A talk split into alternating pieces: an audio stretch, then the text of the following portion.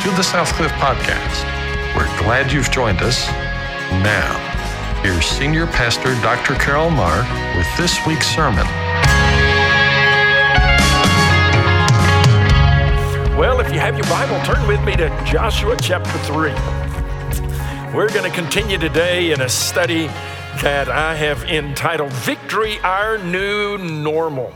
And what we are doing is watching together, looking at the story of the nation of Israel and how they walk into the promised land.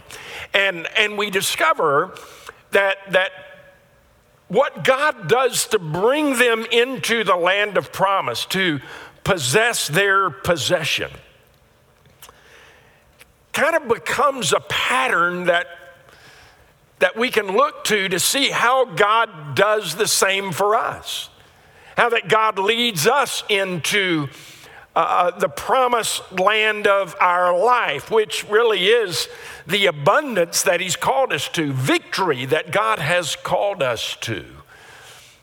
Jesus said, I've come that you might have life and have it more abundantly, that we come that we can have, we can have life fully.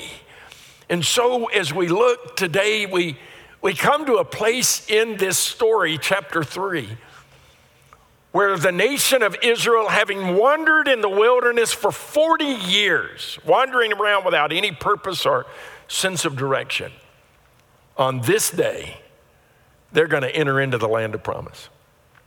This one day changes everything. Isn't it amazing how one day can change everything? Most of you have lived long enough to know how one day can change everything in your life. And do you know what? Maybe today is one of those days. What if God chose today to change your life forever. Do, do, you understand? Every time we read the Bible, every time we open the scriptures, there is the potential for God to do a life changing work in our heart. And it might be that today, this, this, this is a day that God says, you know what? From this day forward, you're going to see things differently. You're going to begin to experience the victory you've always wanted never thought you could have. This is the day that you're going to take the first step in a direction to possess all that I have for you. Now, it may be that there are some of you that are here today that are not believers. You've not accepted Jesus as your Savior. And most of what I'm going to talk about today in, in this series really deals with Christians learning to, to walk in the fullness of what God has. But if you're not a Christian and you're here, or, or maybe you're listening and you're not a believer, uh, you're just kind of looking over the fence to see what we're doing on the other side. I, want to challenge you, even though the majority of what I'm talking about is directed toward Christians, I, I want to challenge you to listen, pay attention. Because I think when you do, you may discover that what God is offering to us as Christians is something you long for also. That maybe deep inside you want to know that you're forgiven and restored in right fellowship with God, that you want to live life fully and know that when you die, you'll spend an eternity. And maybe what we're going to discover together that God has for us as believers is something that, that you long for. And so if you listen, maybe you'll discover today that that victory is available to you and you can experience that. Now, I, I know what you're going to realize is that you know Christians that are not walking in this victory. We're going to describe a life, and you're going to say, Well, I know people that are Christians that are not doing that. But what you're also going to discover is that we're learning and we're learning to walk in our relationship with God as we move forward. So, that said, turn with me to Joshua chapter 3, And we're going to look together at this incredible story, this amazing day. Not going to read the whole chapter. I'm going to read several verses and, and kind of pick out those verses that kind of describe the, the, the process of what happens and encourage you to, to spend some time later, perhaps this afternoon, walking through uh, that text.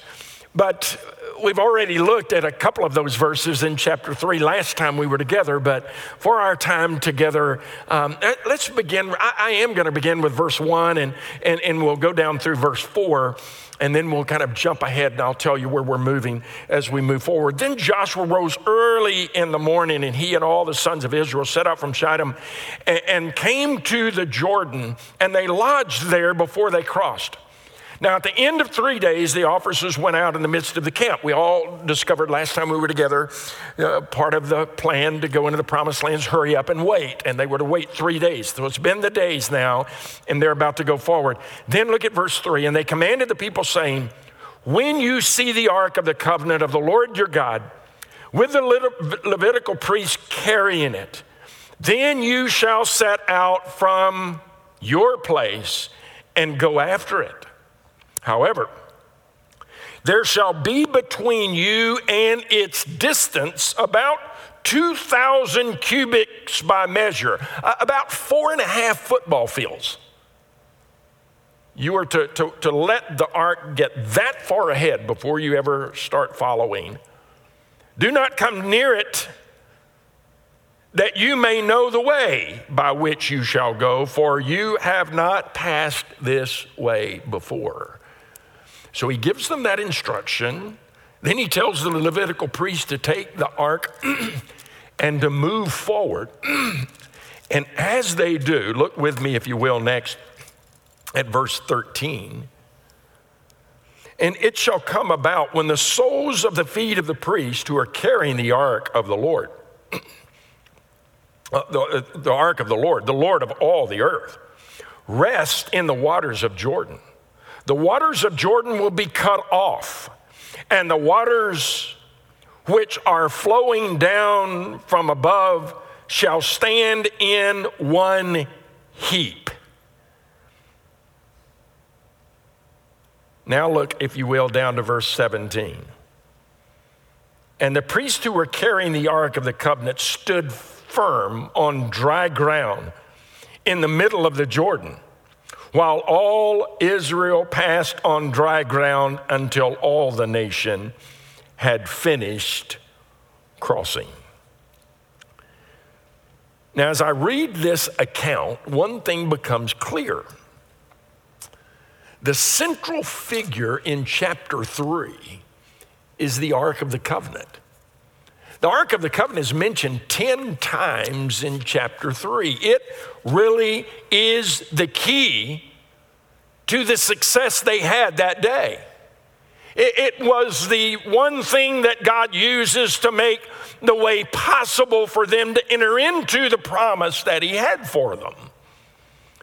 But there's a question that comes to mind when I see that. Why?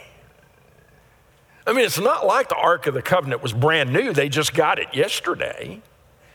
They had had the Ark of the Covenant for years. And even though they had the ark, they had no victory. If the ark of the covenant was the key to victory, it was the key to them experiencing all that God had for them, why didn't they already have it? Why had they wandered around in the wilderness before? Why is it that they had in their possession the very thing that would offer them what they longed for, and yet they never had it? And I think the answer to the question is that, that it's not the possession of that thing that brought about the victory, it, it, it was the position of the ark that brings about victory. Before, the Ark of the Covenant had always been in their midst. But now, for the first time, it's leading the way. Maybe I could say it this way the ark had always gone with the people. Now, the people were going with the ark.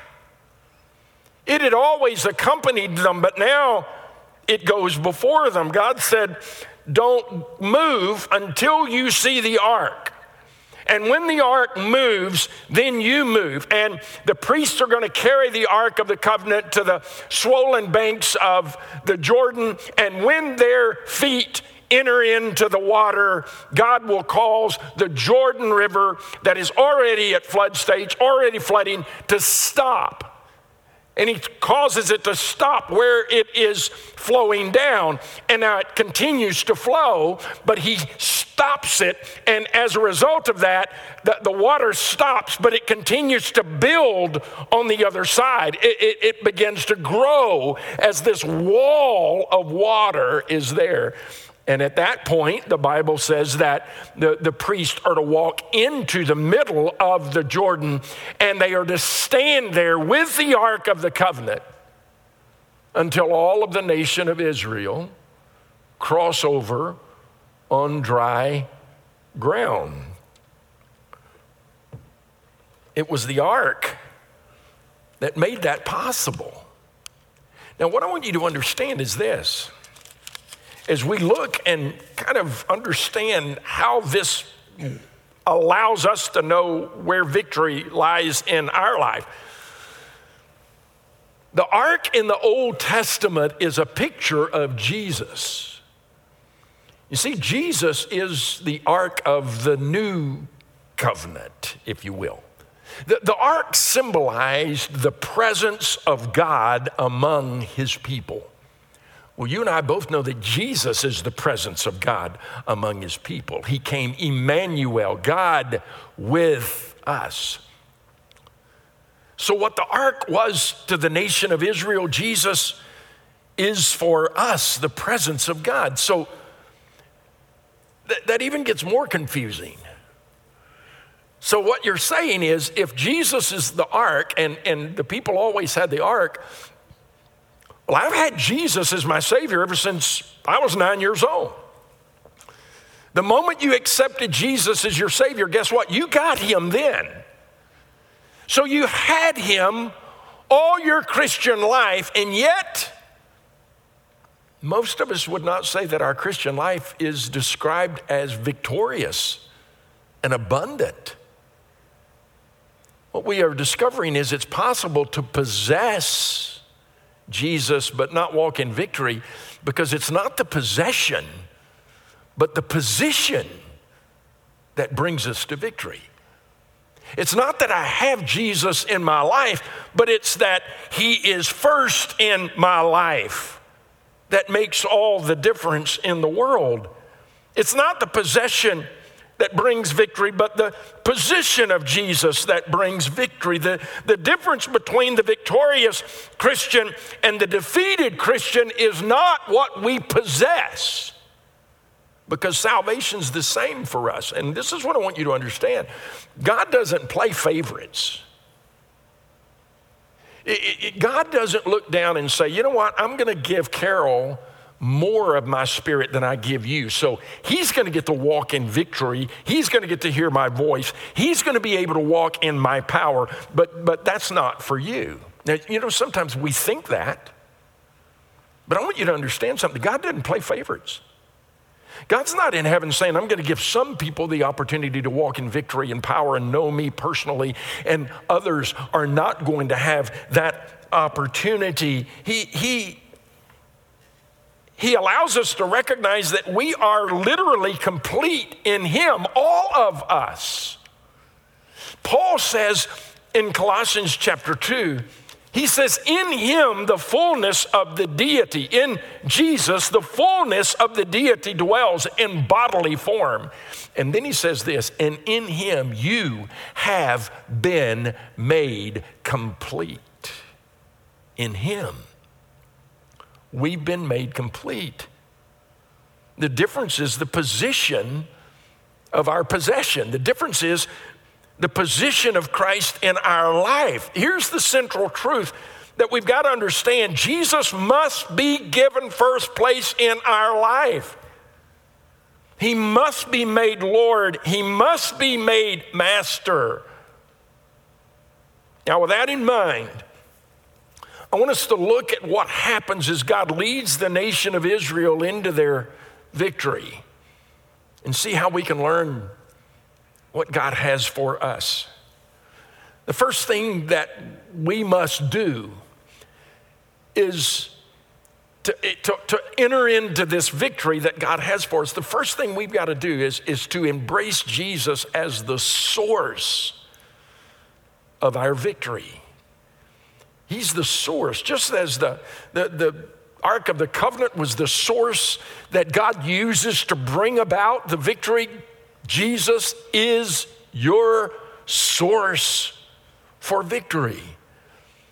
it, it is Him that provides us what we are looking for. The, the Ark of the Covenant represented the, the physical presence of God, and, and I believe that Jesus, of course, is that physical representative of God on earth, and Jesus provides for us all that we will need to experience the fullness of God. If they wanted the fullness of God, they had to follow the ark. If they wanted to know the promise of God, they followed the ark. I think if we want to know and claim as our possession and our experience the blessings that God has for us, we must follow Jesus. He's got to be first in our life. Because victory doesn't happen by living a certain way.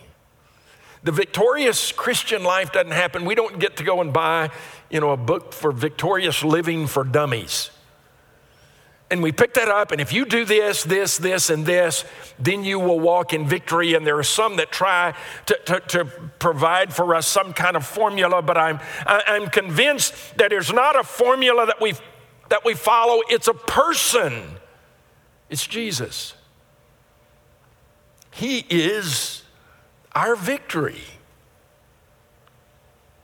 He is our peace. You see, we don't just go to Jesus and say, Would you give me peace? Will you give me grace? Will you? He is our peace. If I have Him, I have peace. What did Colossians say? I'm complete in Him. You, you, you can't fix complete, it, it's done. I already have in Jesus everything I need. I, I don't need anything else. I don't have to say, God, give me peace. I already have peace. I have Him. And when I understand that I, because I have Him, I have peace, and in Him I have mercy, and in Him I have grace, and in Him I have wisdom and knowledge and power and purpose, and everything I need in life to be victorious, I have in Him so that when I make him Lord and when I follow him fully, the result is victory. And the real neat thing about that is that that victory is not connected to anything that happens around us or to us. You see, this is the reason that a person can be put in prison because of his commitment to Christ and still have victory. You can take everything away from him he owns, put him in prison, and he still has joy because he has Jesus. He has peace because he has Jesus. See, over and over again, when Paul was thrown into prison, those that would throw him in prison couldn't understand. But wait, what can you do to this guy? There's nothing we can do to him. Everywhere he goes, he has joy and victory and peace. In fact, this guy's got what every one of us want and can't find. It's because he discovered that he has everything he needs in, in Christ. Years ago, I had an opportunity to see this. About 70 miles south of Mexico City, Mexico. We had traveled to Mexico City and from there, about 70 miles away, doing ministry in a mountainous area. And I met, while I was there, the richest person I've ever known. And I've met a lot of wealthy people in my life. I've met a lot of successful businessmen, businesswomen. I've met multimillionaires, but I've never met anybody as wealthy as a woman I met 70 miles into the hill country south of Mexico City. I remember, like yesterday, walking in her house. Her little house was probably about the size of your bedroom. She had a front door, but no door. It was just an opening. One window that was just an opening. And the floor was dirt. This woman didn't even have a changing of clothes because there was no closet and no clothes hanging on the wall. Over to one side was a little pallet on the floor where she slept. On the other side was a pit where there was a fire that was the kitchen, and her cupboard was one shelf on the wall. And all she owned was on that shelf. There was a coffee cup, there was a pot, there was a little pan that we sometimes would use to cook cookies on, a cookie sheet that she used as a cook stop top for the, for, for the fireplace there that she cooked on. And there were two things beyond that on the shelf there was an onion and there was a lime. And that's it. I walked in having experienced the abundance that we all have today when we open our cupboard and try to figure out what we want, or we open the refrigerator just to look inside as we do. This woman only had two things. I thought to myself when I saw her, this is tragic. She's such a precious lady, loves God. It was obvious. She was so excited to have us in her home. She was so honored to have us. We were there in her village sharing the gospel with people, and she had family that she wanted to hear the gospel, and she was so excited that we were present. And so she went out of her way to invite us into her home. And, and, and so we come into her home. There were four of us that walk into the home, crowded in that little area, and, and she asked us to sit down. And she was so excited to tell us the story of how she came to faith in Christ. And as she was doing it, she reached on the shelf and, and she removed the onion and the lime. And with great care, I watched her get that little pan and she took that onion and she sliced it in pieces and she took that lime and she cut it in, in, in half and she squeezed lime juice over the onion. And then she offered to us the only thing she had onion slices covered with lime juice. Now, I don't like onions.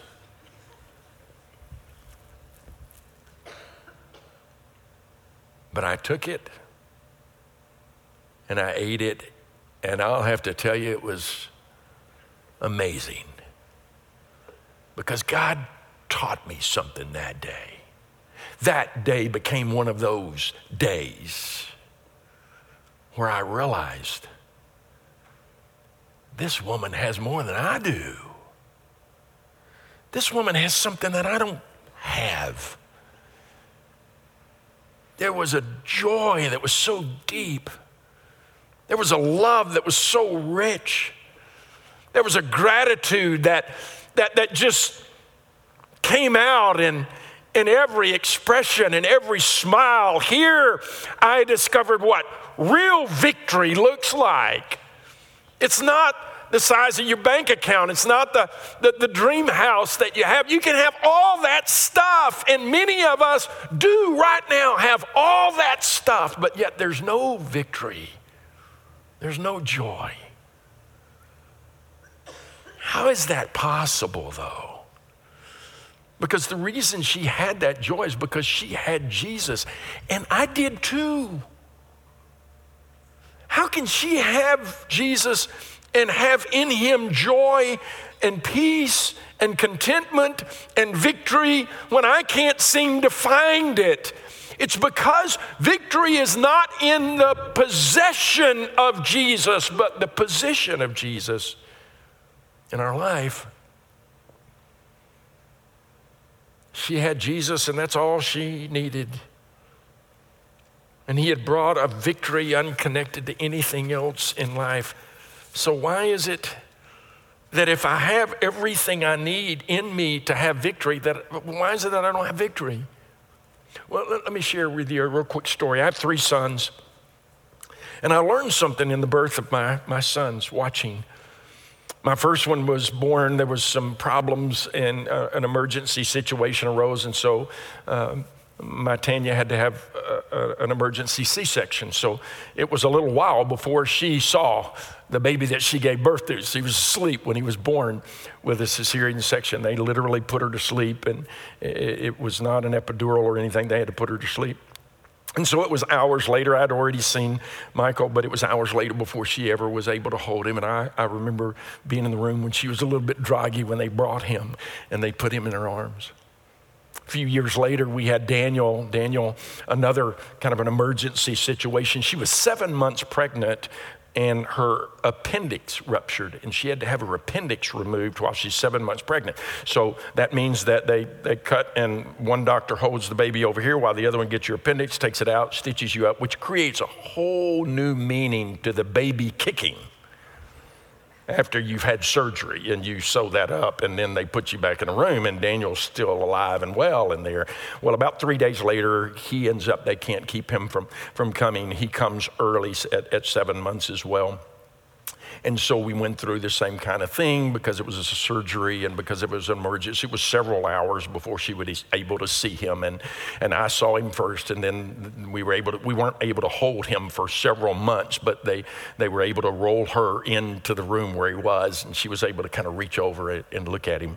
It wasn't until the third one comes along, the third one, the biggest one, where everything went great, you know, the way it was supposed to. And, and, um, and, and, the, and when John was born, uh, the nurse took him over to the side and do all the stuff that they have to do and taking care of him. And they bundle him all up and they bring him back and they hand him to her. And I saw her do the same thing with him that she had done with, with the other two.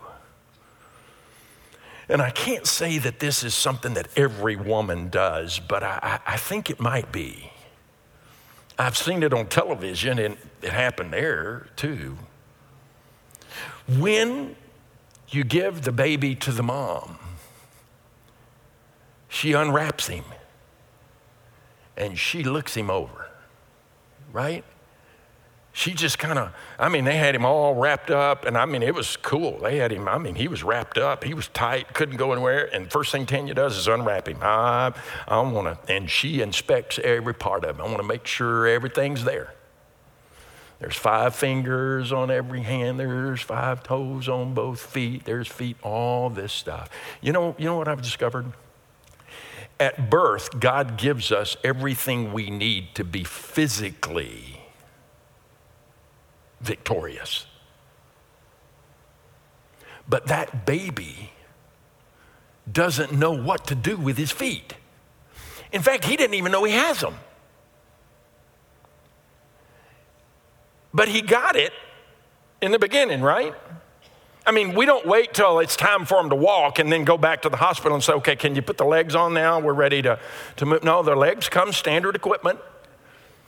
And one day, that little baby discovers that what I've been dragging behind me will support me. And when they stand on those legs, everything in their world changes. And the same is true for us. When you accept Jesus as your Savior, you get everything you need to be successful. And we learn over time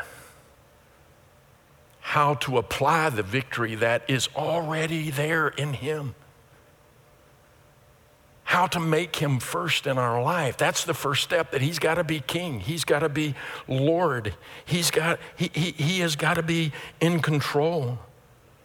We got to come to the place where, where, where, we say, Jesus, I have you, and in you is all I need to walk in victory and live in abundance. And as we begin to grow spiritually, we discover how God has given us His Spirit, how to walk in the Spirit, how to be complete in Him, how to appropriate all that God has for us. So the ark has to be first and we have to submit to it and follow it, or we'll never enter into the victory.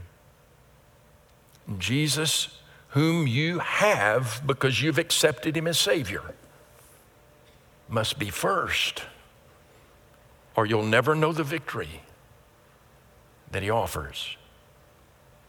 Is it possible that he's not first in your life? Is it possible that you're asking God for peace and comfort and wisdom and all this stuff while you're living a life that is inconsistent with him being Lord? Is it possible that right now there are things in your life that are more important to you than God? And, and, as long as those things are first, you'll never know the victory that God has for you. And maybe today is the day for you to say, you know what? Lord, I want you to be first. Nothing else matters but you. There are things in my life that have slipped into a first place slot, but I, I, I want to confess to you, God, that it doesn't belong in the first place of my life, and I want you to be first. I want you to be my Lord. I want you to be that, that you, all that you want. I want all there is that I can have of you. But I want to tell you something that starts by giving to Him all there is of you. And it may be that some of you have held something back. And for years, you know exactly what I'm talking about because for years, God's put his finger and says, I want that right there. And you're like, no, I'll give you anything in it, anything but that. And I'm afraid to give you that. we have an enemy that wants to make us afraid. You don't have to be afraid of God. The Bible says, perfect love cast out all fear. God loves you. You don't have to be afraid of him. So let go and let him be first. And that, my friend, is the first step to moving into the victory that's already yours in Him. Let's pray. Father, I thank you for this time today, and I pray that, that God, you'll speak to us. Put your finger, Holy Spirit, on the area of our life that needs to be given to you again, afresh and anew. There are some in this room that need to give you a relationship. We need to give you a decision. We need to give you our dream. We need to give you our hope, our desires. Those things have got to be given to you so that we can embrace your victory, your plan. Father, help us understand we don't have to be afraid to give that to you. You love us, and what you have for us is so much better than anything we could come up with ourselves. So, Father, for all of us in the room who know you, we've got in us all that we need. Now, I pray that we would submit to that which is in us, Jesus, to live as you've called us to. Give you everything completely afresh and anew. If there's one here who's never accepted you, I pray that today would be the day that they would say, That's what I need to do. I want to give Jesus my everything so that I can have his victory. In Jesus' name, amen.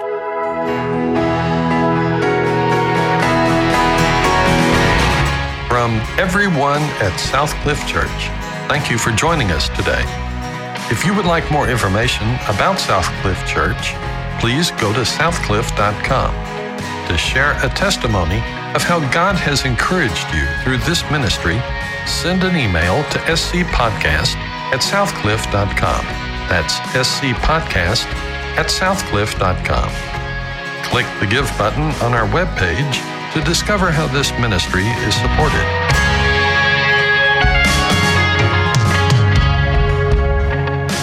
Financial gifts help accomplish the mission God has given us.